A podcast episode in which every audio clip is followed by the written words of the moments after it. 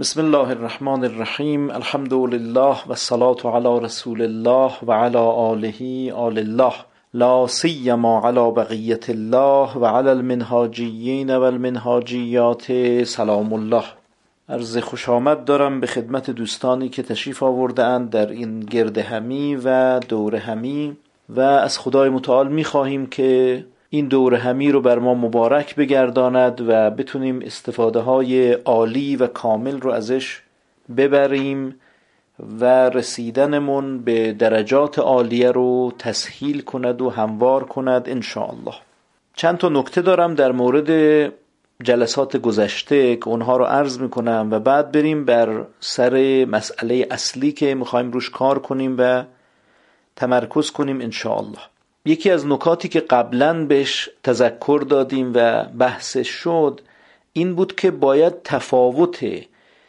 مفید و ارزشمند رو بفهمیم. بعضی چیزها ارزشمند است ولی مفید نیست برای ما. بعضی چیزها شاید ارزشمند نباشه ولی مفیده برای ما. لذا ارزش ذاتی و ماهوی یک چیزه مفید بودن برای ما یک چیزه. من اون وقت به افراد مثال زدم.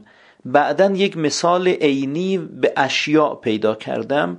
گفتم این رو هم بگم برای روشن شدن بحث مفیده. ما داخل سینک ظرف شویمون یک سبدی داریم که بهش میگن توفالگیر یه سبد پلاستیکی با چند تا سوراخ که معمولا وقتی مثلا قوری چای یا مانند اون یا دمنوشی چیزی باشه یه آبی به قوری می‌زنیم و میریزیم داخل این. این توفاله ها رو نگه میداره آب رو از زیرش رد می‌کنه و میفرسته به مجرای فاضلاب.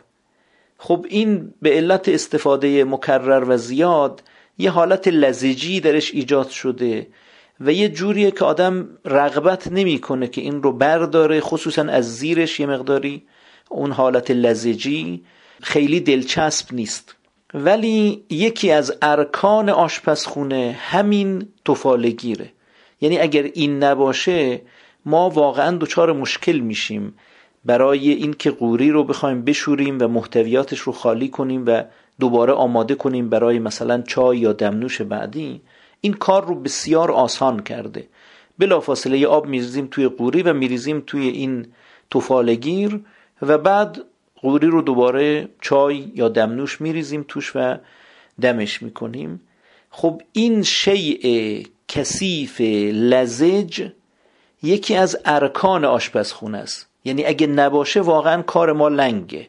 حداقل من این رو در طول سالهایی که باش آشنا بودم و استفاده می‌کردم احساس می‌کنم واقعا جز ارکان آشپزخونه است. با اینکه اصلا چیز دلچسبی نیست. این برای من در یکی دو هفته پیش که صحبتش کردیم بعدش با یک فاصله اندکی پیش اومد که اتفاقی افتاد مجبور شدم این رو بردارم. و وقتی که دستم به کفش خورد یعنی زیر اون سوراخ ها دیدم چقدر لزج و چقدر چندشاوره. اول احساس کردم خیلی چندشاوره ولی ولی بعد فهمیدم که خیلی مفیده و از ارکان آشپزخونه حساب میشه. پس این رو باید توجه داشته باشند دوستان که افراد ارزشمند رو یک سو بذارند افراد مفید رو یک سو بذارند. ما دنبال افراد مفید برای خودمون برای کمال و سعادتمون برای درجاتمون هستیم. نه دنبال انسانهای ارزشمند و والا مقام و مقربین درگاه الهی و صاحبان درجات عالیه و مانند اینها. اینها به شرطی به درد ما می‌خورند. که اون جنبه مفید بودن اون جنبه به درد خور بودنشون اثبات بشه. اگر اون اثبات شد مسئله حل است و ما قبولشون می‌کنیم. و اگر اون اثبات نشد ما کاری باهاشون نداریم. تأکید می‌کنم توهین نمی کنیم چون خود توهین ضرر زننده است. وقتی انسان به مقربان درگاه الهی توهین کنه ناسزا بگه فحش بده یا نحوه ای برخورد کنه که اون شعن و مقام و جایگاهشون شکسته بشه پایین بیاد قطعا آثار منفی و بدی داره.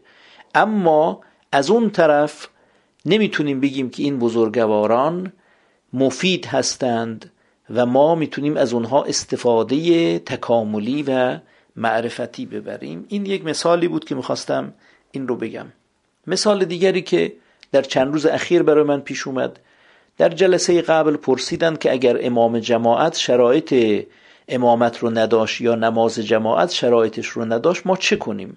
چند روز پیش من مشرف شده بودم به حرم متحر رضوی علیه آلاف و تهیت و سنا و زمانی رسیدم که تکبیرت الاحرام نماز ظهر رو گفته بودند و خب من رسیدم و تکبیر گفتم رفتم به رکوع. در رکوع ایشون یک ذکر گفت. گفت سبحان ربی العظیم و به همده سر بلند کرد. رفتیم به سجده گفت سبحان ربی الاعلا و به همده سر بلند کرد. سجده دوم سبحان ربی الاعلا و به همده سر بلند کرد. من احساس کردم که همون کلاقی که در روایت داره که یه جوانی اومد وارد مسجد شد استاد اعظم رسول معظم نشسته بودن با اصحاب جوان شروع کرد به سرعت نماز خوندن. حضرت فرمودن نقره که نقر القراب. نوک زد مثل نوک زدن کلاق من همچین احساسی کردم. احساس کردم که دارم نوک می‌زنم نماز نمی‌خونم. در حالی که اون صحن یعنی صحن جمهوری که ما بودیم پر از جمعیت بود پر از مردان و زنان نمازگذاری بود که به این آقای امام جماعت دستپاچه اقتدا کرده بودند. ولی سجده دوم رو که من سر بلند کردم قصدم رو به نافله تغییر دادم و بلند شدم رکت دوم نافله رو خوندم و پس از اون هم همینطور نافله هامو خوندم و بعدم خودم نمازم رو خوندم. خب هر کس که باشه میگه در چنین جماعتی در حرم متحر امام رضا کنار امام رضا با یک جمعیت چند صد نفری حتما جماعت اولاست. اما اون چه من از آیات و روایات فهمیدم اینه که نماز اولاست نه جماعت. اون جماعتی رو اقتدا کنید که شرایطش رو داره. وقتی که در جماعت دارن نرمش می‌کنن دارن مثل کلاق نک می‌زنند و عجله دارند و سایر شرایط یا امام جماعت شرایطش رو نداره یا مانند اینها که موجب میشه نماز شما از کیفیت همیشگی بیفته از اون حضور قلب از اون توجه از اون عروج از اون ارتقایی که به روحتون میده بیفته اون نماز رو ترک کنید برید نماز رو فرادا بخونید تا این نماز فرادا شما رو شستشو بده و بسازه و احیا کنه. این هم به عنوان مثال دوم که می‌خواستم عرض کنم.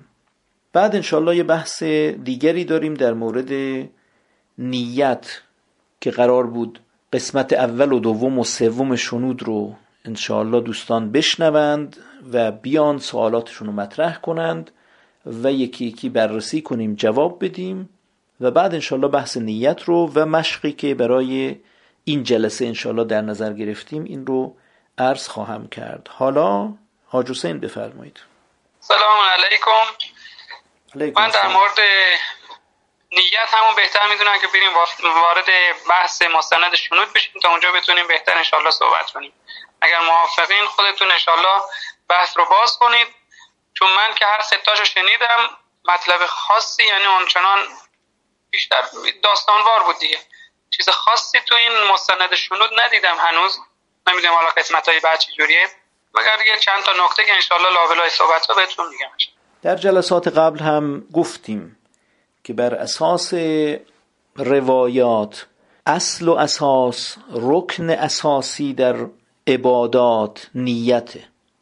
البته اعمال ما به دو قسم تقسیم میشه. یکی تعبدیات است یکی توسلیات است که این یه اصطلاح اصولیه. این توسل با ساد نه با سین. به معنای عبادتی است کاری است که انجام اون کار مهمه. نه اینکه نیت داشته باشیم. مثل تطهیر. اگه کسی لباسش خونی بود و مثلا رفت شنا کرد یا انداخته بود روی بند باران شدیدی اومد یا لباسش افتاد توی مثلا رودخونه توی دریا و مانند اینها بعد اون لباس رو آوردن بیرون یا لباس رو از روی بند برداشتند اونجا متوجه میشه که نجاستش پاک شده. این پاک شدن نجاست کار انجام شده و قرض شارع انجام شده و این لباس لباس پاک است. لذا در انجام تطهیر قصد قربت ملاک نیست که حتما باید قصد عبادت کرده باشیم. اگه تطهیر انجام شد انجام شده. گرچه همین رو هم اگر کسی می‌خواد انجام بده اونجا هم قصد تقرب قصد عمل به امر مولا می‌تونه اون رو یک ارتقایی بده یک نورانیتی ببخشه که این آرا در جای خودش بحث خواهد شد انشاءالله. پس رکن رکین و اصل اساسی هر عبادت میشه نیت و ما باید در اخلاص نیت در تخلیص نیت در خالص کردن نیت بکوشیم. اگر نیتمون درست باشه عبادت های ما بهترین ثمره رو به ما میده بهترین اثر رو در اصلاح ما در تکامل ما در رشد ما خواهد گذاشت. و اگر نیت ما دچار مشکل بود یعنی از ریشه دنیا بود یا مخلوطی از آخرت و دنیا بود خب ثمره لازم و کافی رو به ما نخواهد داد. ما زمانی می‌تونیم اوج بگیریم قدرت بگیریم پرواز کنیم که نیتمون خالص برای رسیدن به درجات عالیه بهشت باشه. برای این معنا من دو تا مثال بزنم که مثالهای زنده و فعال و بروزی است. یکی از مثالها یه شخصی داریم به نام ابو لؤلؤ فیروز. این ابو لؤلؤ فیروز غلام مغیره بوده در مدینه. و در زمان خلیفه دوم عمر میزیسته مغیره بهش ظلم می‌کنه ستم می‌کنه ازش بیگاری می‌کشه میاد پیش خلیفه پیش عمر و به او عرض تظلم می‌کنه. میگه این مغیره خیلی به من ظلم می‌کنه و بهش یه توصیه‌ای بکن یه چیزی بگو. عمر همراهی نمی‌کنه. به جای این که یه حرفی بزنه که دل این خوش بشه یه جوری میگه که بیشتر ناراحت میشه و کینه ای میشه. و همونجا قصد می‌کنه که به عمر ضربه بزنه و او رو از پادر بیاره هلاک کنه یا مانند اینها. این ابو لولو در شرح حالش اومده که مجوسی بوده از ایران اومده بوده و اصلا مسلمان نشده بوده. و قرضش از حمله به عمر هم اون تلافی و اون کینه و انتقامجویی بوده که یه مسئله شخصی بوده. بالاخره این آقا میاد و یک خنجر دودم تهیه می‌کنه. و خنجر دودم هم منظور خنجر دو سر نیست. خنجر دو سر یعنی دست دسته اون باید وسطش باشه چون این چیزی نبوده دودم بوده. مثل سرنیزه جسه که از دو طرف میبریده. مثل چاقوهای آشپزخانه ما نیست که از یک طرف می‌بره از یک طرف کنده. اون از دو طرف میبریده. میاد چون این خنجری تهیه می‌کنه و در محراب زمانی که او می‌خواسته آماده نماز بشه بهش حمله می‌کنه و او رو مجروح می‌کنه. و همون جراحت ها هم به مرگش منجر میشه. خب این آدم خودش مجوسی غرض این کار هم انتقام جویی کینورزی و اینکه اون قلزت عمر رو با یک قلزت بیشتری پاسخ بده و اینکه او کارش رو ران انداخت این هم زهرش رو به او ریخته باشه. بعدی ها اومدن و از او به عنوان قاتل ظالم بر فاطمه زهرا سلام الله علیها قاتل قاسب ولایت و مانند اینها یه القاب خیلی زیبا درشت خوب عنوان کردند. البته اون چه در تاریخ اومده اینه که بلافاصله گرفتنش و همونجا کشتنش. ولی باز اومدن داستانی سروده اند و ساخته اند که اومد خدمت امیرالمومنین امیرالمومنین به قوت ولایت او رو منتقل کردن به کاشان و مدتی در کاشان زیست همونجا مرد و یه قبری دارد و مزاری و میرن زیارتش و مانند اینها.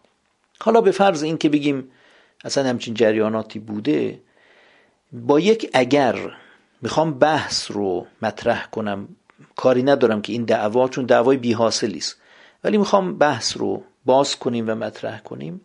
اگر ابو لؤلؤ مجوسی بوده اگر قصدش از حمله به عمر انتقامگیری انتقامجویی و کینورزی شخصی بوده این کاری که انجام داده هیچ ارزشی نداره. چون او به عمر خطاب به عنوان ظالم به حضرت فاطمه زهرا به عنوان غاصب ولایت امیرالمؤمنین حمله نکرده. این عنوان خیلی مهمه. این نیت خیلی مهمه. او به عنوان خلیفه والی و پیشوای اون زمان که کاری از دستش بر می اومده اما بر نیاورده. می‌تونسته به مغیره سفارش این آدم رو بکنه که با این خوش رفتار باش. اما این کار رو نکرده.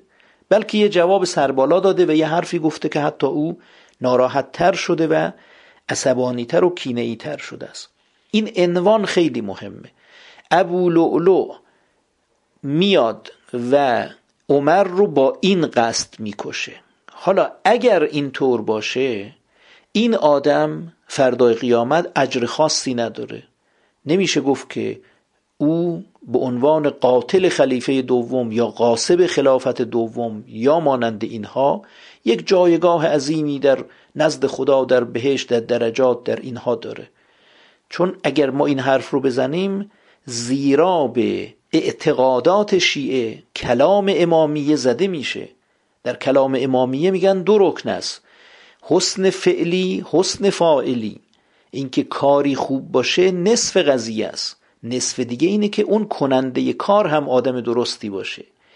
اگر کسی ایمان داشت عمل صالح داشت انما یتقبل الله من المتقین همانا خدا از با تقوایان و پرهیزکاران قبول می‌کنه. یعنی خودش آدم خوبی بود این آدم خوب رفت یه کار خوب انجام داد. مثل نمازی، روزهی، انفاقی، سلهی، بری و مانند اینها. اون وقت می‌تونه منتظر ثمراتی در عالم بعدی باشه. اما اگر یکی از این دو رکن یا هر دوتاش نبود جهنم است. اگه کارش خوب بود یعنی حسن فعلی داشت اما آدم کنندش آدم خوبی نبود اون فعل به بهشت نمیره. اگر کار خوب نبود ولی اون آدم آدم خوبی بود باز هم اون عمل جهنمی است. در صورت سومم اینه که نه کارش خوبه نه کار کننده و عاملش خوبه. اینم جهنمی است. پس اینو توجه داشته باشید که زمانی ما می‌تونیم یک شخصیتی رو به عنوان بهشتی با درجات عالیه معرفی کنیم که کاری که کرده برای رسیدن به درجات بهشت بوده برای تقرب الله بوده. نه اینکه او به یه قصد دیگه انجام داده البته اتفاقا میشه یه وجهه دینی هم بهش داد. میشه گفت که یه کار خوبی کرده. او می‌خواست مثلا یه پرنده ای رو شکار کنه اشتباها تیرش خورد به یک راهزن به یک حرامی.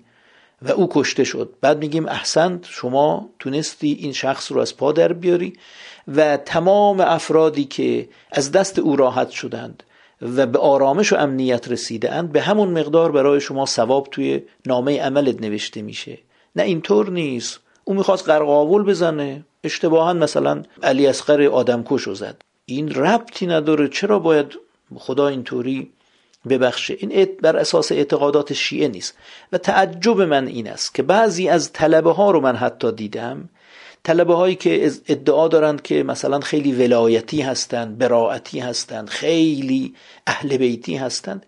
اینقدر اهل بیتی که دیگه خدا و پیغمبر و قرآن و اینا رو گذاشتن کنار. اینقدر. از خود اهل بیت جلو می‌زنن بعضیا. اینقدر ولایتی و براعتی که ولایت اهل بیت به پای ولایت اونا نمی‌رسه. اینقدر براعتشون قویه که براعت اهل بیت به پای براعت اونها نمی‌رسه. این درست نیست. یا ایها الذین آمنو لا تقدمو بین یدی الله و رسوله.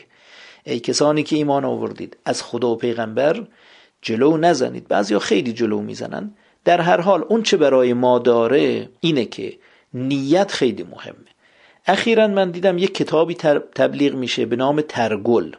در معرفی اون کتاب نوشته محبوب ترین کتاب هجاب کشور و در توضیحش نوشته 20 دلیل عقلی برای هجاب علالقاعده در اون کتاب 20 تا دلیل عقلی آوردند که چرا زن باید در مقابل نامحرم هجاب داشته باشه. خب این یه کار فرهنگیه. هیچ مشکلی هم نداره. اما بحث ما سر اینه که هجاب یک دلیل بیشتر نداره و اون اینه که خدا گفته باید زن در مقابل نامحرم هجاب داشته باشد تا من در بهشت به او پاداش بدم و اگر هجاب نداشت او به آتش جهنم دوچار خواهد شد. کل دلیلش همین یک کلمه است. این که ما بگیم هجاب برای پوست زن خوبه برای مو خوبه. اشعه خورشید موجب میشه که رشد مو کم بشه. موجب میشه مثلا موها زودتر سفید بشه. موجب میشه که کلاژن پوست پایین بیاد. یا خیلی از این چیزها خیلی از این حرفها تمام اینها برگشت می‌کنه به دنیا. تمام اینها مشترک است بین مسلمان و کافر. کافرم در جایی قرار بگیره در منطقه ای که بگن اینجا لایه اوزون نازک شده. اشعه خورشید سرطانزاست مشکل آفرین است.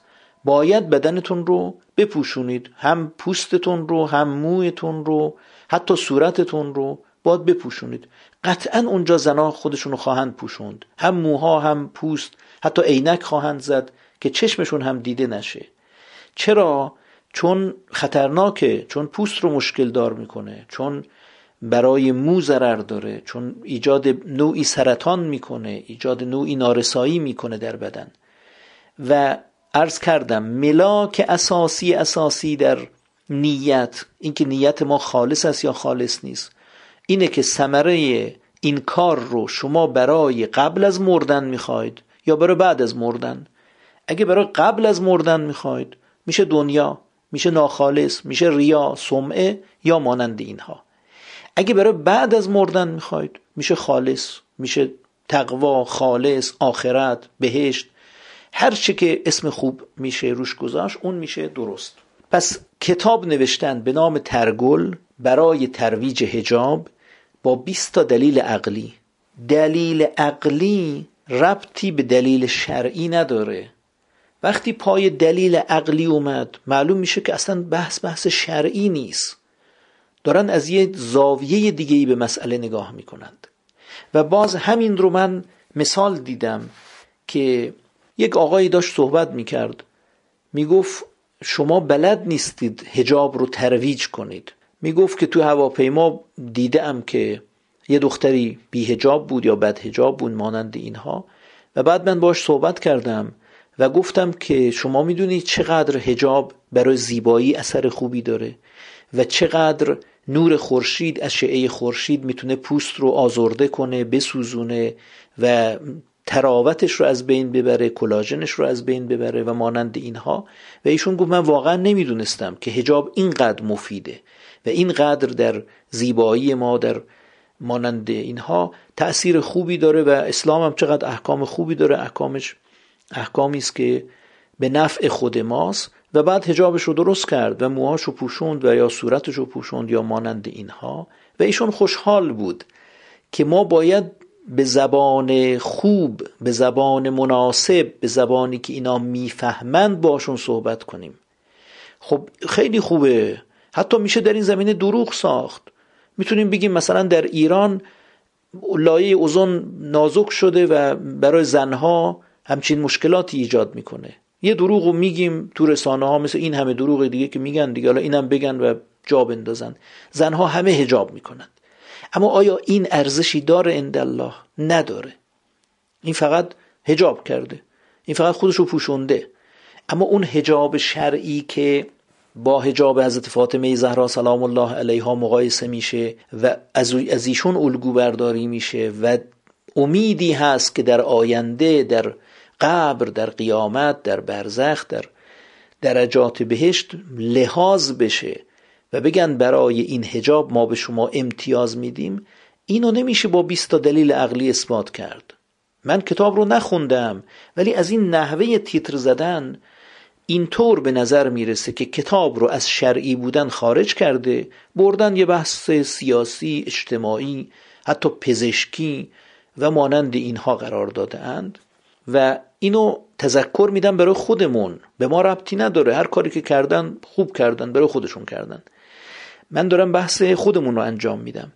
که خیلی مراقب باشید در خالص کردن نیت این اصل اصل اساسی رو همیشه مد نظر داشته باشید که در اون کلمات عبارت های تأکیدی و عبارت های کلیدی هم من عرض کردم. اصلش همینه که من برای خودم این جمله رو ساختم. میگم چه دخلش به فردوس. این برای خالص کردن نیته. وقتی یه کاری دارم انجام میدم میگم چه دخلش به فردوس. اونجا جواب واضح روشن باید بیاد که دخلش اینه که دقیقا بر اساس این آیه بر اساس این روایت بر اساس این قاعده یا قانون شما با انجام این کار یا ترک این کار بهره های عالی در بهشت خواهی گرفت و رسیدنت به فردوس آسانتر خواهد شد. اگر این جواب بده میشه اخلاص میشه نیت درست. اگه اینو جواب نداد ارزشی نداره دنیوی فانیه. کل من علیها فان. همه اون کسانی که بر زمینند و در زمینند. هم خودشون هم اعمالشون هم نیتهاشون هم انجام دادنها و ترک کردنها کنشها و واکنشها عملها و عکس العملها همه فانی است. و یبقا وجه ربک ذو الجلال و الاکرام اون چه میماند وجه رب است. اون چیزی است که برای رسیدن به درجات عالی انسان انجام میده. از اون یک نوری ساطع میشه. یک هیکل نورانی ملکوتی ساخته میشه که اون هیاکل وقتی که میان و اونجا عرضه میشن من جا بالحسنه فله اشر امثالها. هر کسی حسنه ای رو بیاره اینجا ما ده برابر رو بهش میدیم. این هیاکل نورانی رو که انسان می‌بره اونجا و تسلیم می‌کنه. ده برابر و صد برابر و هفتصد برابر خدا از فضلش عنایتش می‌کنه و او می‌تونه به درجات عالیه برسه. پس این دوتا مثال رو هم داشته باشید برای بحث نیت. و اینم بدانید که بسیار بسیار دیده ام و شنیده ام از علما از خطبا از وعاز ائمه جمعه و مانند اینها که اینها عمل رو در نظر گرفته و از عامل از نیت عامل غفلت کرده اند. این بحث هجاب که الان در کشور داغه و موافق و مخالف و اینها داره این یکی از همون بحث هاست که خیلی ها به اشتباه رفتند منحرف شده اند. انواع و اقسام دلایل ارائه دادن انواع و اقسام آمارها تشبیه ها و مانند اینا مثلا هجاب کانون خانواده رو از بین می‌بره هجاب موجب فساد جوانان میشه هجاب چنین میشه چنان میشه. یعنی اگر هجاب نباشه فساد میاره اگه باشه کانون خانواده حفظ میشه. و خیلی از این سخنان گفتند در حالی که تمام اینها میشه دنیا تمام اینها میشه قبل از مردن. اگه شما هجاب داری که خانوادت در آرامش باشه این که میشه قبل از مردن. اگه هجاب داری که شوهرت مثلا نره و شلوارش دوتا نشه و دوباره ازدواج نکنه و هوو سرت نیاره خب این که میشه قبل از مردن. و تمام این اقراض حتی دیدم یکی از خطبای جمعه بود که ایشون مشهورم هست به این خطبه های پرفراز و نشیب. ایشون گفته بود که جامعه باید عرصه رو بر بیهجابان تنگ کنه با اونها رو ترش کنه با اونها بدرفتاری کنه بهشون نفروشه ازشون نخره باشون رفت و آمد نکنه تا اونها هجاب رعایت کنند. خب چون این هجابی که از ترس نخریدن و نفروختن باشه این ارزش تکاملی نداره. چون این هجابی که برای ترس از پلیس ترس از محرومیت خدمات اجتماعی و اینها باشه این ارزش نداره.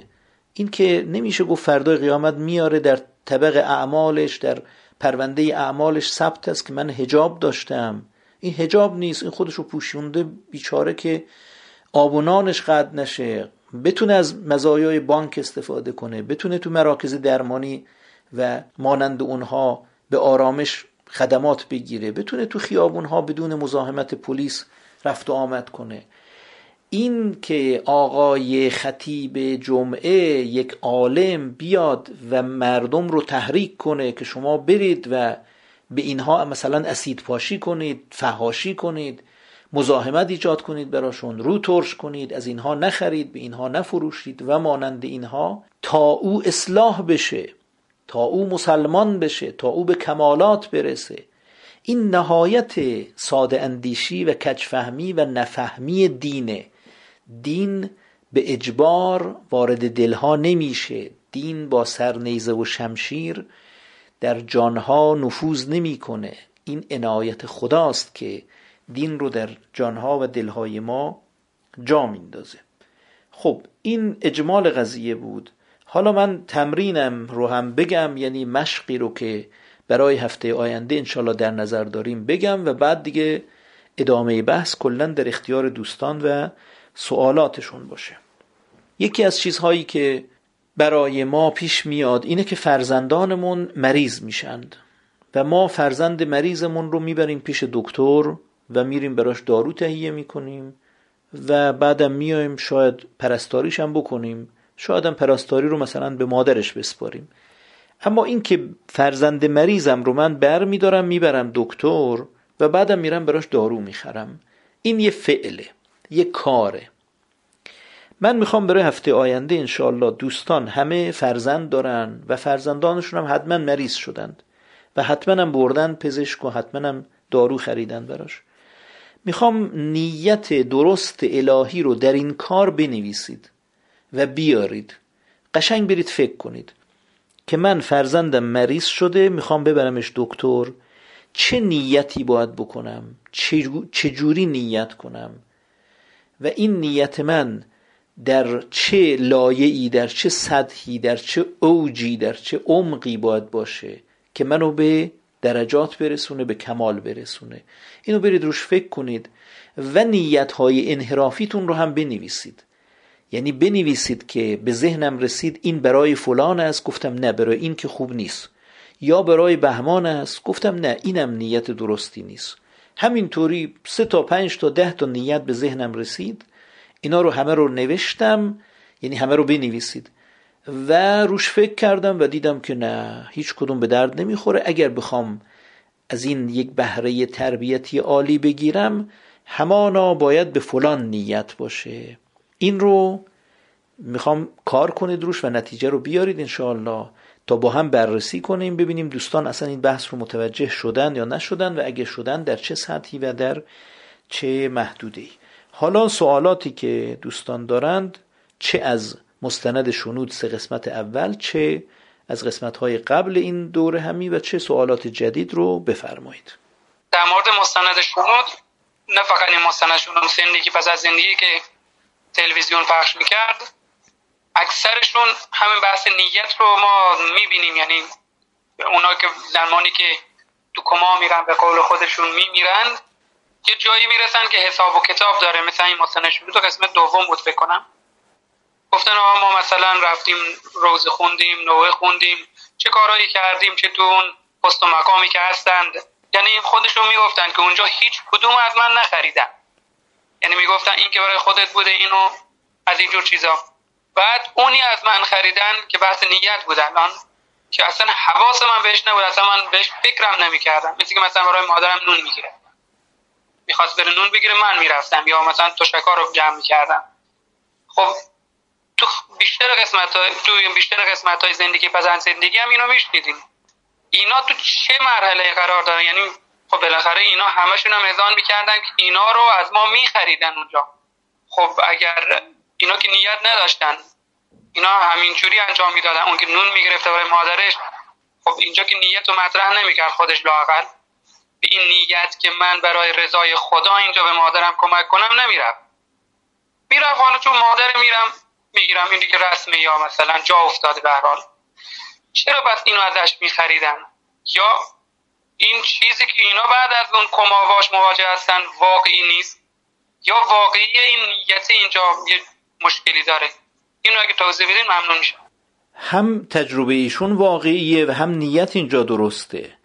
این که انسان حواسش نباشه یعنی در ذاکرش نباشه و اون لحظه کاملا جلو چشمش نباشه اشکالی به مسئله وارد نمی‌کنه چون در عمق وجودش همین رو می‌خواسته. لذا این آدم رو اگر همون وقتی که داشت می‌رفت نون بخره جلوشو می‌گرفتن می‌گفتن کجا میری؟ می‌گفت دارم میرم نون بخرم. چرا؟ میگو خب چون مادرم گفته. چرا مادرت که گفته داری میری؟ میگه خب ثواب داره دیگه. خدا گفته به حرف مادر گوش بده. من دارم میرم نون بخرم. در عمق وجودش در اعماق ذهنش این هست که من برای ثواب آخرت و رضای خدا دارم میرم. این کار رو انجام بدم. اما یکی اینکه حسابش نمی‌کنه. یکی اینکه شاید اون لحظه این نیت قشنگ جلو چشمش نیست اما در اعماق وجودش هست. یعنی انگیزه کار اینه.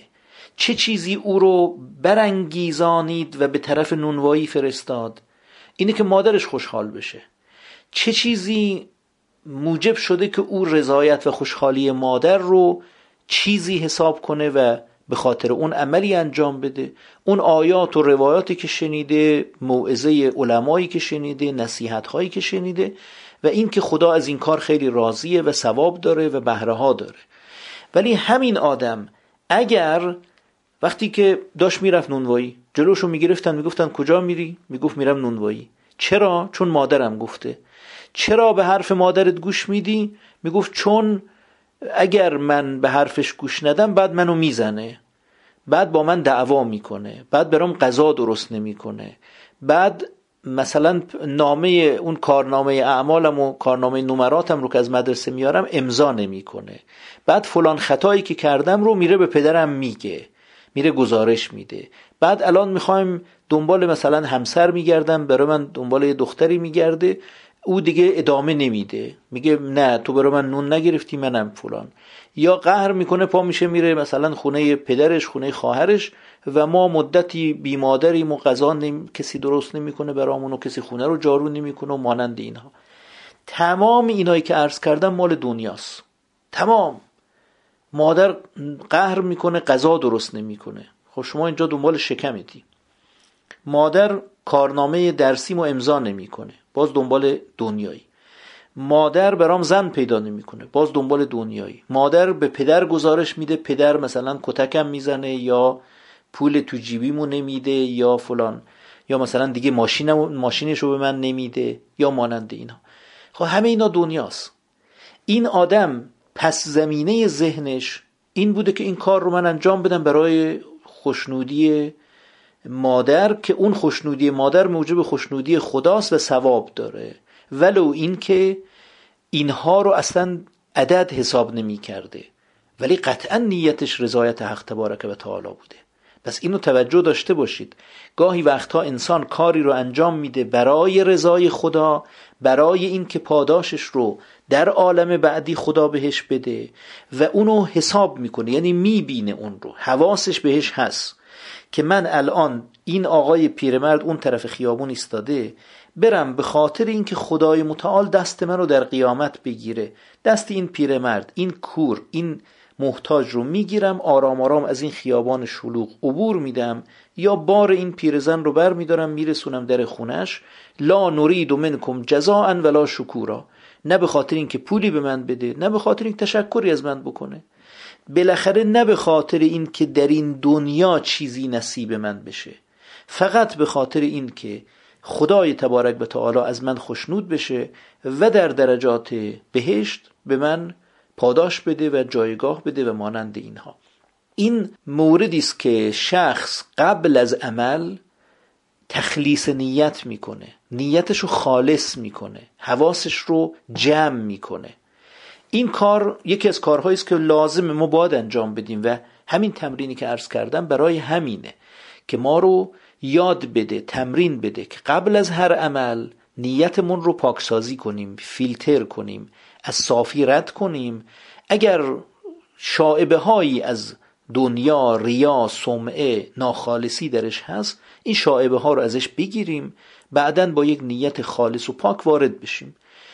و اگرم پاک و خالص بود که خیلی خوب بریم و اون کار رو انجام بدیم. پس اینو نفرمایید که ایشون نیت نکرده قطعا نیت کرده. اما یکی این که عمل رو اینقدر کوچیک می‌دیده که فکر نمی‌کرده عمل به این کوچیکی برای رضای خدا این همه ارزش داشته باشه. نکته دوم اینه که شاید اون لحظه تو ذهنش در ذاکرش این معنا مرور نشده. که من دقیقا این کار را انجام می‌دهم برای ثواب الهی و برای این و روش کار کنه فکر کنه که الان ناخالصی توش نباشه اینها بلکه از پیش زمینه های مسلم ذهنیش که مادر جایگاهی دارد دعای مادر جایگاهی دارد رضایت مادر جایگاهی دارد رضایت مادر منجر به رضایت خدا میشه رضایت خدا منجر به پاداش ها و ثواب ها و بهشت برین میشه.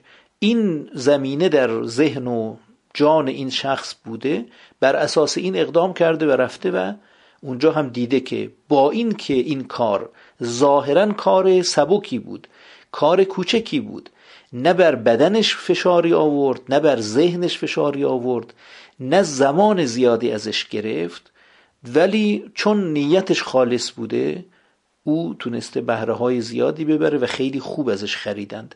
اما کارهایی که مثل همون مداهی بسیار تمرین کرده بوده بعدم اونجا بسیار زحمت کشیده بوده. در حین مداهی بالاخره عرق میریزند گلو پاره می‌کنند خیلی مراعات می‌کنند که اون ریتمش و ضربش و اینهاش همه مناسب باشه. اونجا چون نیتش خالص نبوده یک رگه هایی از دنیا داشته رگه های تشویق فرمود لا نرید منکم جزاء ولا شکورا. شاید میگه من برای مداهیم پول نمی‌گیرم اما شکورن رو در نظر داشت. من شنیدم که ایشون می‌گفت بعدش میومدم با بچه ها صحبت می‌کردم که چطور خوندم. خوب بود جالب بود. اینها می‌گفتن خیلی کولاک کردی خیلی خوب خوندی خیلی پرشور و حال خوندی. خب این مزدش رو گرفته دیگه. این شکورن رو گرفته. ما چیزهایی که می‌خوایم برای قبل از مردن اعم از پول. گاهی وقتا پوله گاهی وقتا آرامشه گاهی وقتا تشکره گاهی وقتا نام نیکه. موجب میشه که نیت ما رو خراب کنه. نیت ما که خراب شد چون رکن عمل است دیگه میشه عمل ما رو خراب می‌کنه. و اون عمل هباء منصوراست یعنی هیچ از انجام دادن و ندادنش مثل هم میشه. امیدوارم که اینو جواب داده باشم. سوال بعدی رو بفرمایید. خب مطلب رو گرفتم فهمیدم چی شد. ولی فقط چیز مونده که آیا فرقی؟ حالا شما این دو نفری که میگم در نظر بگیرید. فکر کنید من مناج فیروسیان داشتم چند سال الان. بعد تمام اون قوانین رو الان از حفظم. یه بار برای خودم لیست کردم گفتم اگر به این موارد برخوردم چه رفتاری انجام بدم؟ مثلا اگر مادر ازم کار خواست این کار رو انجام بدم. نون خواست بگیره من خودم برم نون بگیرم. برای رضای خدا البته. و اینا رو اینقدر مرور کنم که دیگه به صورت اتوماتیک اینا رو انجام بدن. یعنی قبل از هر عمل دیگه اصلا بهش فکرم نکنم. به نحو این مستند شنود که اگه بعد از هم بپرسم بگم بله برای رضای خدا بود. آیا فرق این خریدن اون طرف رو میگم؟ بین این شخص و شخصی که قبل از هر عمل نیت خالص می‌کنه. با اینکه می‌دونه برای رضای خداست باز هم همون لحظه یه لحظه مکس می‌کنه یه تفکری که الان چه دخلش به فردوس. یک تطابق ایجاد می‌کنه بعد اون عمل رو انجام میده. فرقه؟ یعنی خریدن اون رو میگم.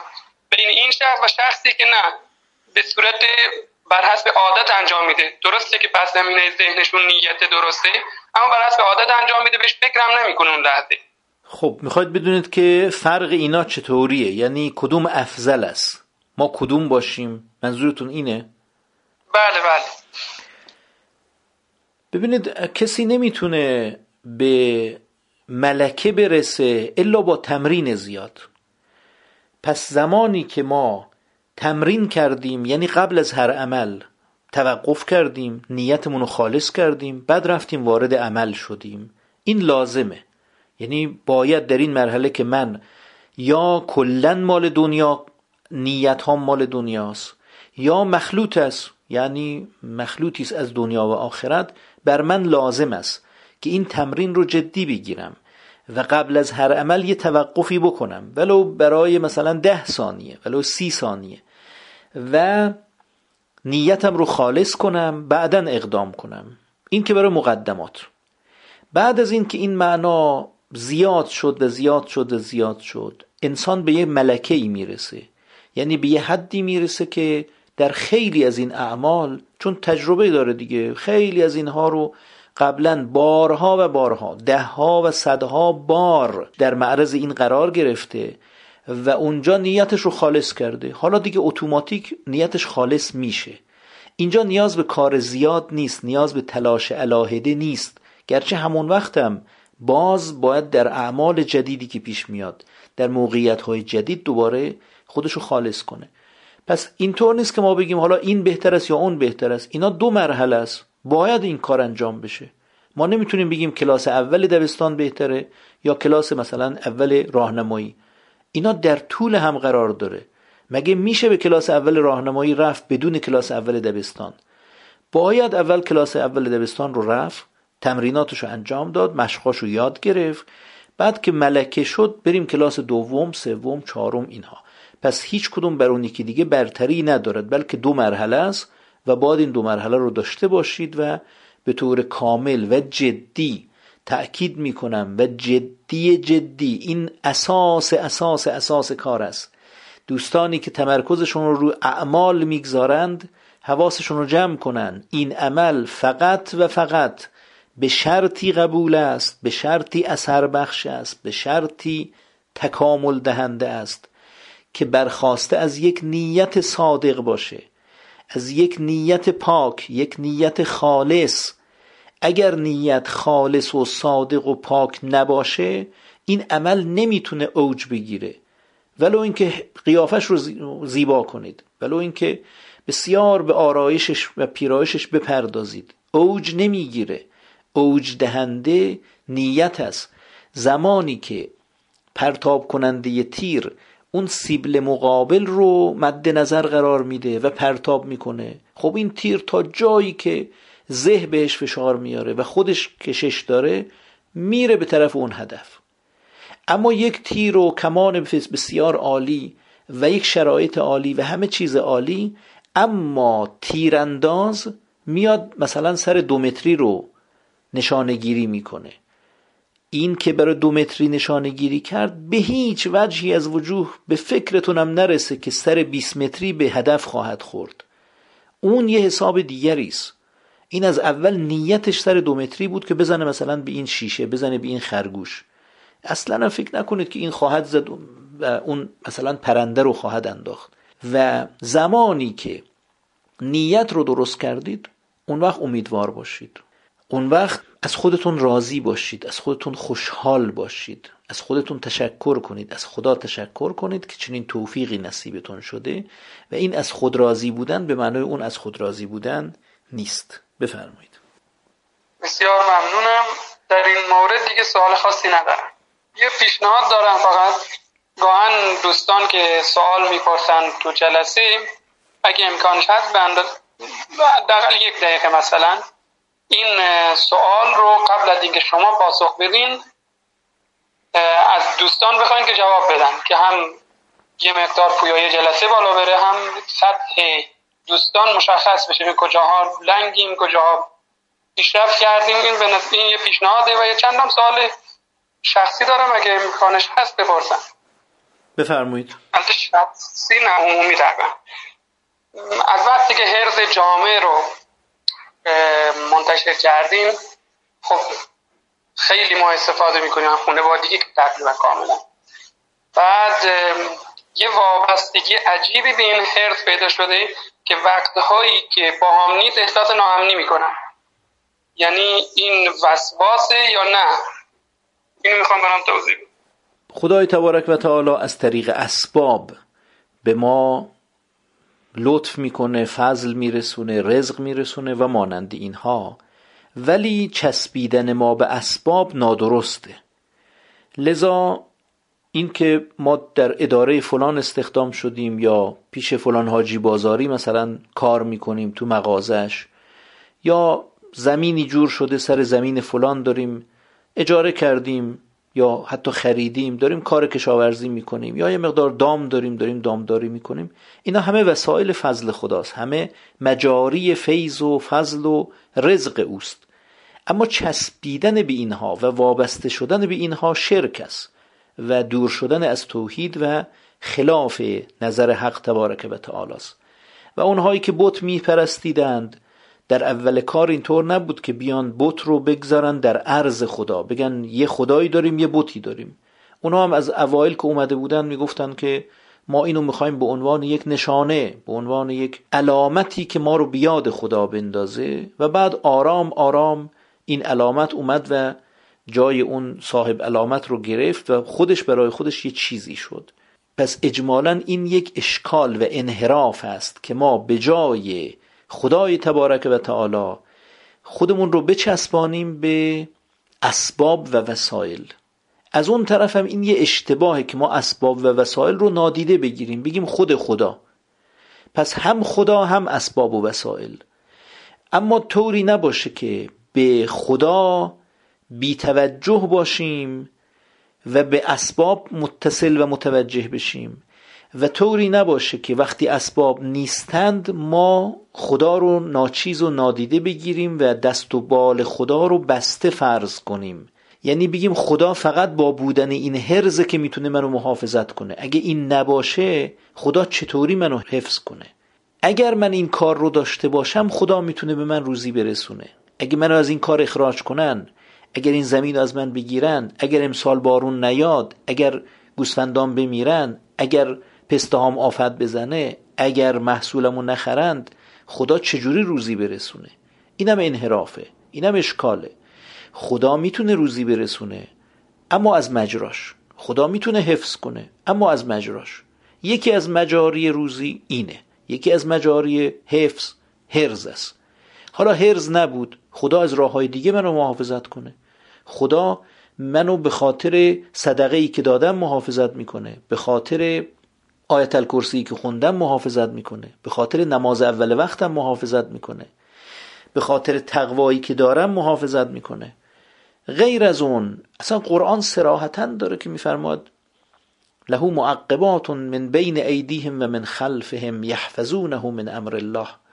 او یک تعدادی حارس نگهبان برای هر زی نفسی زی وجودی زی روحی قرار داده که او رو محافظت می‌کنن. اینا به امر خدا میان و او رو محافظت می‌کنن. تو روایت هم داریم که بهترین حارس بهترین نگهبان عجل است.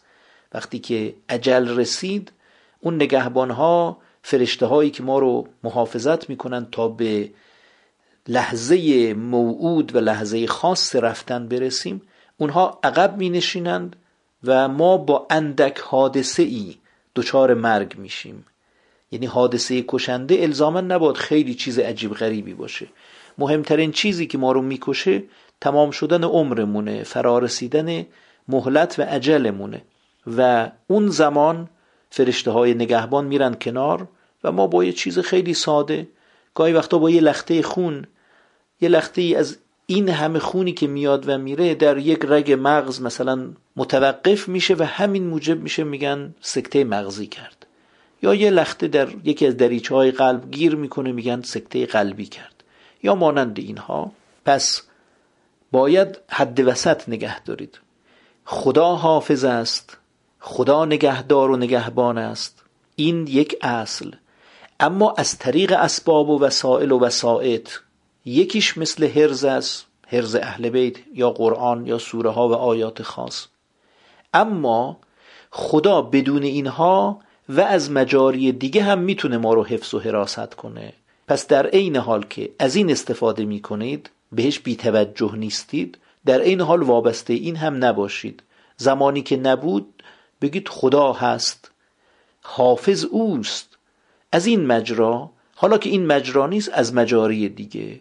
او می‌تونه از من محافظت کنه و در همه جا در همه کار حواسش به من هست و می‌تونه کارهای منو پیش ببره. حتی من برای پرهیز از افتادن در این مسئله مواردی بوده که عمدن بعض اسباب رو گذاشتم کنار تا اینکه خدای تبارک و تعالی او رو به وحدانیتش و به راه های مختلفش ببینم و بیابم و بهش ایمان بیارم. یه زمانی رفته بودم به زیارت حضرت سامن الحجج سلام الله علیه. اون زمان انگشتر نداشتم. هر چی انگشتر داشته بودم به این ور داده بودم. و یه وقتی به آقا عرض کردم آقا جان من انگشتر ندارم. اگه یه انگشتری برای من بفرستید یه انگشتر به من بدید خیلی خوب خوشحال میشم.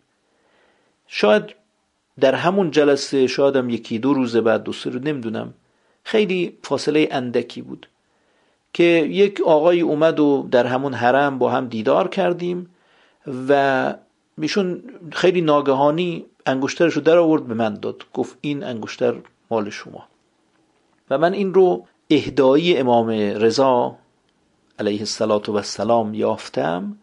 این رو در بعض مواقع همراه خودم داشتم یعنی در نمازها که می پوشیدم و در بعضی جاها به ذهنم رسید که یک کار خاصی که دارم مثلا در یک اداره خاصی یک مرکز جایی یک کار سختی دشواری استرسداری اینها این که به عنوان هدیه امام رضاست اینو همراه خودم داشته باشم. یعنی تو انگشتم بذارم گره هم بهتر خواهد گشود کارم بهتر خواهد راه افتاد و مانند اینها. ولی بعد به خودم تلنگر زدم که برای خودت بت نتراش. انگشتری خواستی دادند. انگشترم ثواب خودشو داره. چه در نماز بپوشید چه در بیرون نماز بپوشید ثواب داره. حالا عقیق باشه فیروزه باشه سایر سنگ ها باشه. به همونی که فرموده اند اون انشالله ثواب داره و بهره داره. اما یه چیز علاوه و اضافه ای بر اون نهادن که این هدیه امام رضاست. این عنایت شده است. این می‌تونه کار منو راه بندازه. این می‌تونه گره از کار من باز کنه. من یه اعتقاد خاصی دارم به این. و اگر یه روزی رفتم یه جایی و این انگشتر همرام نبود اون وقت استرس بگیرم. یا گم شد. بعد زانوی غم بغل کنم که اون انگشتر اهدایی امام رضا دیگه ندارم. پس کار من لنگ است. پس مشکلات بر من هجوم خواهد آورد. پس من در معرض حملات شیاطین جن و انسم. نه این کار درستی نیست یه حرف درستی نیست. ما باید خیلی مراقب باشیم که توحیدمون با چیزی لکهدار و خدشدار نشه. اون چه فرموده اند رو انجام بدیم در کنارش هم بدانیم که نه به اعتقاد ما نه به عمل ما نه به اشیاء ما نه به اماکن ما. به هیچی اینا نیست. اون چه که هست الله تبارک و تعالی است اون چه که هست فیض و فضل اوست. لا اله الا الله. لا اله الا هو. ما باید خیلی از توحیدمون مراقبت کنیم که خدای نکرده مخدوش نشه و شیطان نتونه از این مسیرها وارد بشه. لذا چیزی رو برای خودتون مقدس نکنید چیزی رو برای خودتون زی اثر نکنید نگید فلان چیز اثر خاصی داره. فلان آدم فلان عمل فلان شی فلان مکان به اینا وابسته نباشید چون اینا همش دنیاست. اونی که آخرته اونی که با شما خواهد بود او الله تبارک و تعالی است به خدای تبارک و تعالی متصل باشید و محکم چنگ بزنید محکم او رو بگیرید. البته باز از اون ور بام هم نیفتید که اسباب رو نادیده بگیرید. اسباب جای خودشو داره.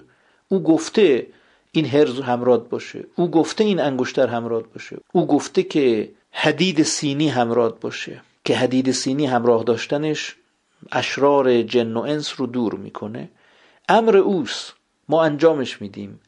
اما آیا واقعا این سنگ این کار رو می‌کنه؟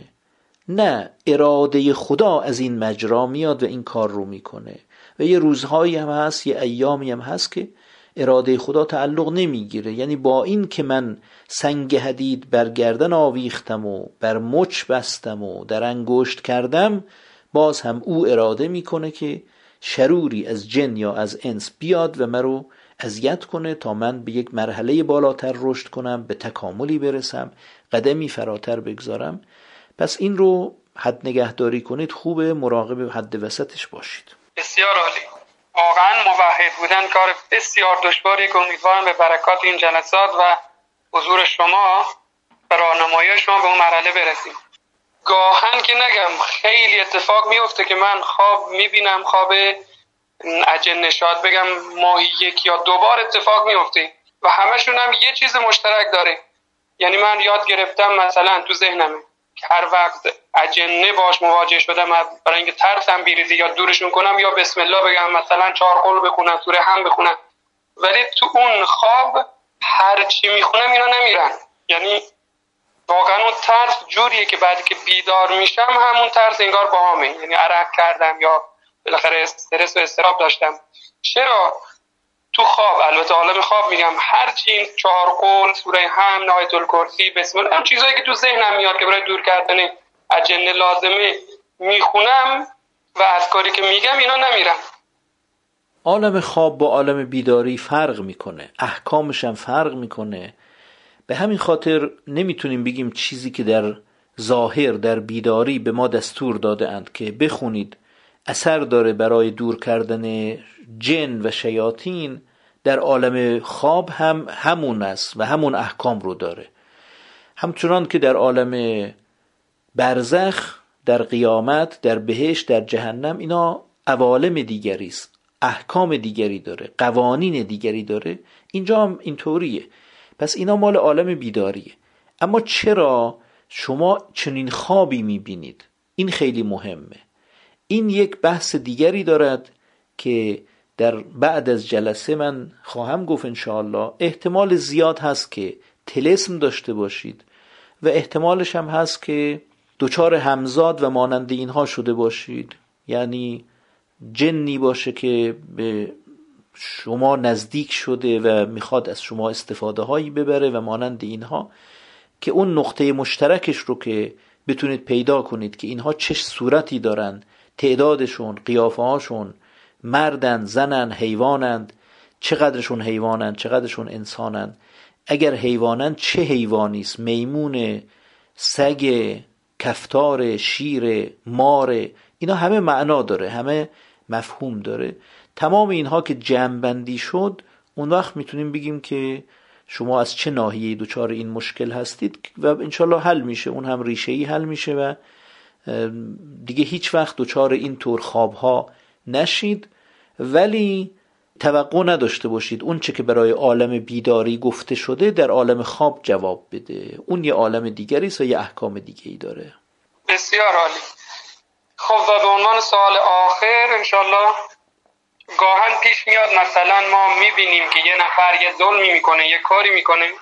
خب اشتباهه یعنی خداوند روزی نیست. یا از دید ما لاقل دید ما که نه بگیم واقعا شرعا این کار این فرد با امر خدا نمی‌خونه. بعد عینا یه اتفاقی براش میافته.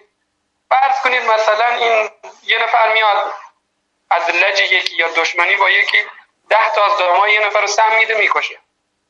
بعد یه جای دیگه یه اتفاقی برای این میافته.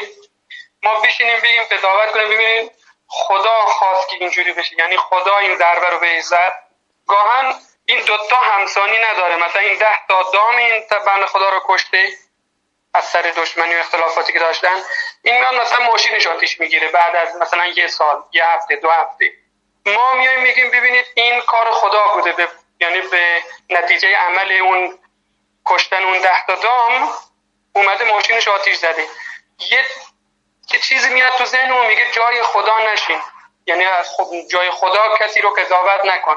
تا کجا می‌دونی مثلا خدا این کارو کرده؟ خدا از مثلا برای مجازات اون عمل این اومده این کارو کرده. اما بعضی جا خیلی همسانی داره. مثلا ده تا دام اینو سم میده می‌کشه ده تا دامش آب می‌بره. ما اینجا با چیکار کنیم؟ یعنی یه بار میایم قضاوت می‌کنیم میگیم بله خدا خواست اینجوری شد تلافی کرد. اما تو ذهنمون میاد میگیم خب جای خدا چرا نشستی؟ چرا جای خدا قضاوت می‌کنی؟ این کشمکش ذهن رو چیکارش کنیم؟ اینجا از همون جاهایی است که اون کلمه کاربردی به کار میاد. میگیم چه دخلش به فردوس. یک مسئله پیش اومده که یه نفری یک جرمی انجام داده یک جنهی یک بزهی انجام داده و بعد از یه مدت اندکی دچار یک نقصی در اموال و انفس و ثمرات شده و بعد ما بشینیم توجهمون رو تمام سرمایه ما توجه ماست. این رو قبلا بحث کردیم. ما بیایم این توجه رو از رسیدن به فردوس اعلا به درجات عالی مصروف کنیم به یه آدم گنهکار مجرم که او یه کاری کرده و بعد یه چوبی خورده که آیا این کار خدا بوده یا کارما بوده یا عکس عمل خودش بوده یا مانند اینها بوده. این خب اولا اصلا در نظام تربیتی نمی گنجه. یعنی واقعا نقشی در رسوندن ما به فردوس نداره. اگر اون کار ظلم است حرام است که قبل از اینکه ما ببینیم از اون آدم و ببینیم که او انجام داد و بعدش چوبشو خورد قبلا ما تو قوانین این رو دیدیم و در طبقه دو یا چهار یا شش یا بالاتر اینها رو دیده ایم. و مقید شده ایم که این کار رو نکنیم. پس این مهم نیست حالا نمونه دیدیم یا ندیدیم. شرع انور گفته این کار رو نکن. این که مثلا در همین مثالی که شما گفتید یه کسی بره به دام کسی سم بده و بکشه این کار حرام است. این کار ظلم است. این کار رو ما نباید انجام بدیم منهاجی نباید انجام بده. حالا یکی انجام داده و بعد چوبش هم خورده. بشینیم بحث کنیم فکر کنیم که آیا این چوب اون کارش بود یا چوب کار دیگری بود. اینا به طور واضح روشن دقیق حتی در برزخ هم نشون داده نمیشه. تو قیامت که مو از ماست می‌کشند فمن یعمل مثقال ذره خیرا یره و من یعمل مثقال ذره شرا یره در قیامت که میزان می‌گذارند و تمام اعمال رو میان ذره به ذره بررسی می‌کنن اونجا مشخص خواهد شد. چون ما در روایت داریم که حتی در برزخ هم دقیق بررسی نمیشه. اجمالا یه چیزی کلیات کار بررسی میشه که این آدم بالاخره آدم خوبی است یا بدی است. اگه خوبه یک دریچه ای از بهشت به قبرش باز میشه. اگه آدم بدی است یک حفره ای از حفرتون من حفر النار یه دریچه ای از جهنم به قبرش باز میشه که معذب باشه اجمالا تا روز قیامت. اونجا مشخص خواهد شد. اما بحث سر اینه که من اینجا بشینم و روی این فکر کنم بحث کنم گفتگو کنم موشکافی کنم. این معنا چه دخلش به فردوس؟ اثر و ثمره تربیتی برای من نداره. منو رشد نمیده. بلکه فقط وقت منو می‌گیره حواس منو پرت می‌کنه. لذا ما در این چیزها ورود نمی کنیم البته قبلا هم عرض کردم بعضی از ظلم ها فرمودن در همین دنیا ثمره دارد. یعنی در همین دنیا برمیگرده مثل کسی که به پدر و مادرش ظلم کنه یا قطع رحم کنه یا مانند اینها. اینها چیزهایی است که فرمودن ظلم مثلا در قبل از مردن خودشو نشون میده. یا سرزنش کردن. کسی که کسی رو سرزنش کند نمیرد مگر اینکه دوچار همون چیزی بشه که سرزنش کرده. این جدا از کیفر اخروی و عذاب و عقاب اخرویه. این دو شعبه داره هم تو دنیا هم در آخرت. اما خیلی از چیزها هست که در دنیا نمود و ظهوری نداره بلکه نمود و ظهورش ملکوتی است و در عالم بعدیه. پس از یک طرف باید بگیم که این کار هم می‌تونه ثمره عملش باشه بر اساس آیات و روایات. یعنی نیازی نیست ما بشینیم قضاوت کنیم یا این حرف ها رو بگیم و بعد حتی دغدغه داشته باشیم که چرا اینو گفتیم چرا نگفتیم. بحث اینه که قرآن و روایت فرمودند که بله در وحی اومده که بعضی از این گناهان در همین دنیا کیفر داده میشه.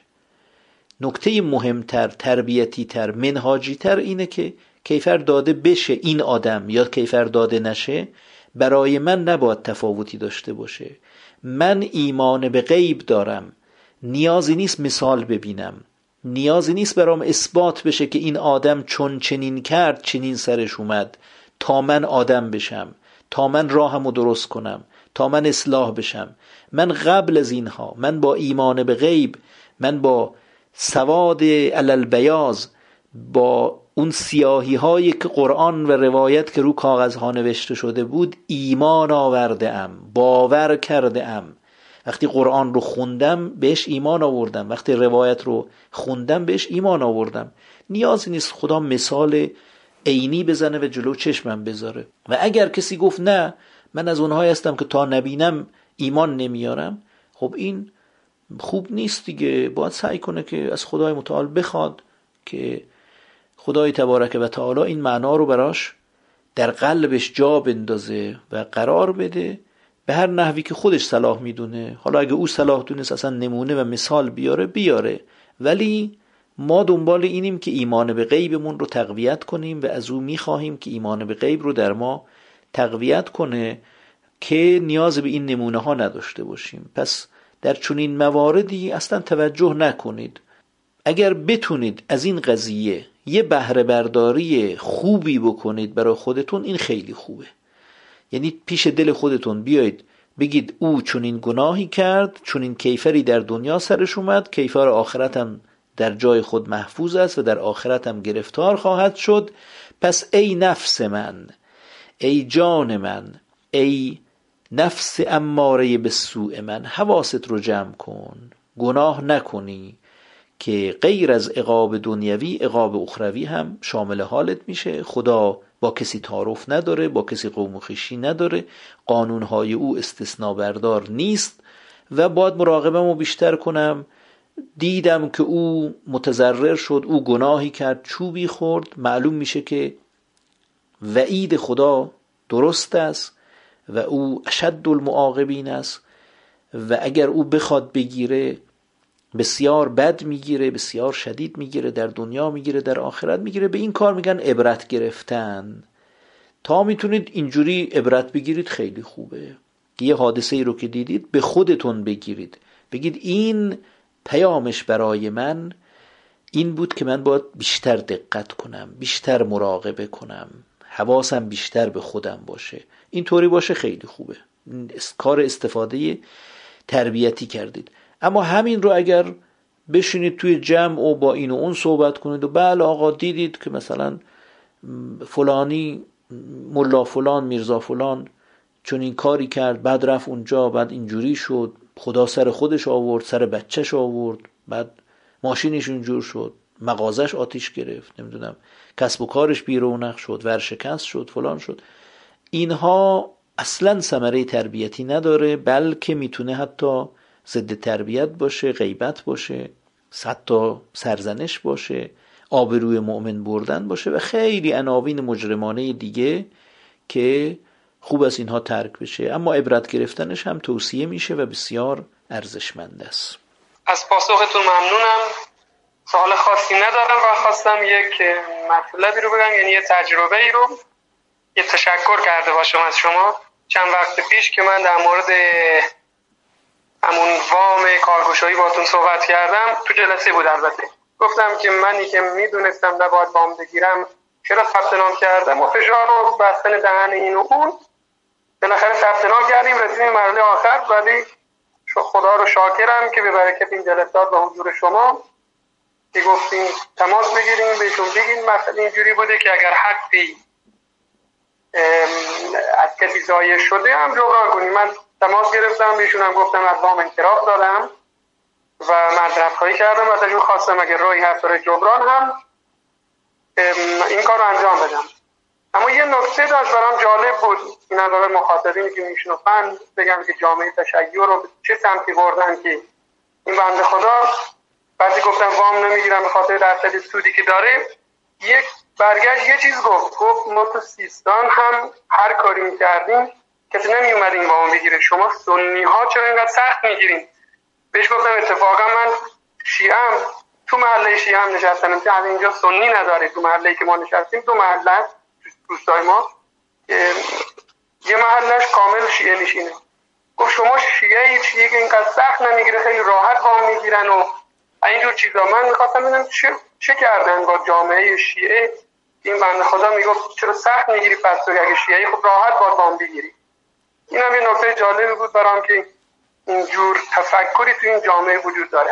شاید این رو ما بگیم در این زمینه کمکاری شده و جامعه شیعه در این زمینه از جامعه اهل سنت عقب است. ولی یه جمله ای من دارم که پای این جمله ایستاده ام و دلایل متعددی براش دارم. میگم شیعه آلوده به تحریف و بدعت و خرافات است. سنی اساساً بدعت و انحراف و خرافات است که مزین به اسلام شده.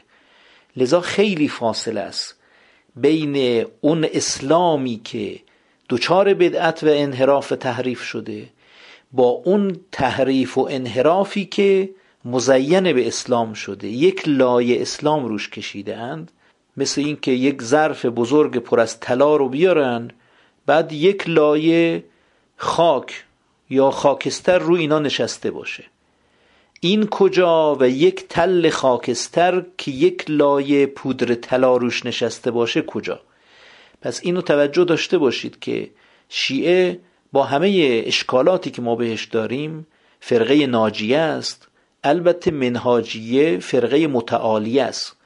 کسی می‌تونه به تعالی برسه که از فرقه ناجیه عبور کرده باشه و به منهاجیه رسیده باشه و اون که در شیعه در شیعه اصناعشریه مونده باشه خب به تعالی نمی‌رسه به درجات عالیه نمی‌رسه اما باز هم به نجات خواهد رسید و اهل جهنم نیست. ولی عامه هر کار که بکنن هرچه نماز رو جدی بگیرن هرچه قرآن رو حفظ کنن و هرچه اینطور تقوا و تهارت هایی داشته باشند مثلا از وام ها و مانند اینها احتراز کنند اونها چون اساس کارشون بر باطل است بر اشتباه است بر بدعت است اونها هیچ وقت به کمال و سعادت نخواهند رسید و به درجات عالیه بار نخواهند یافت. از خدای متعال می‌خواهیم که ما رو در پیمودن راه رضایتش یاری بفرماید و محبت رسیدن به فردوس اعلی رو در دل ما بیش از پیش قرار بدهد. و آتش طلب ما رو برای رسیدن به درجات عالیه شعله ورتر بفرماید ان الله اللهم صل علی محمد و آل محمد و عجل فرجهم.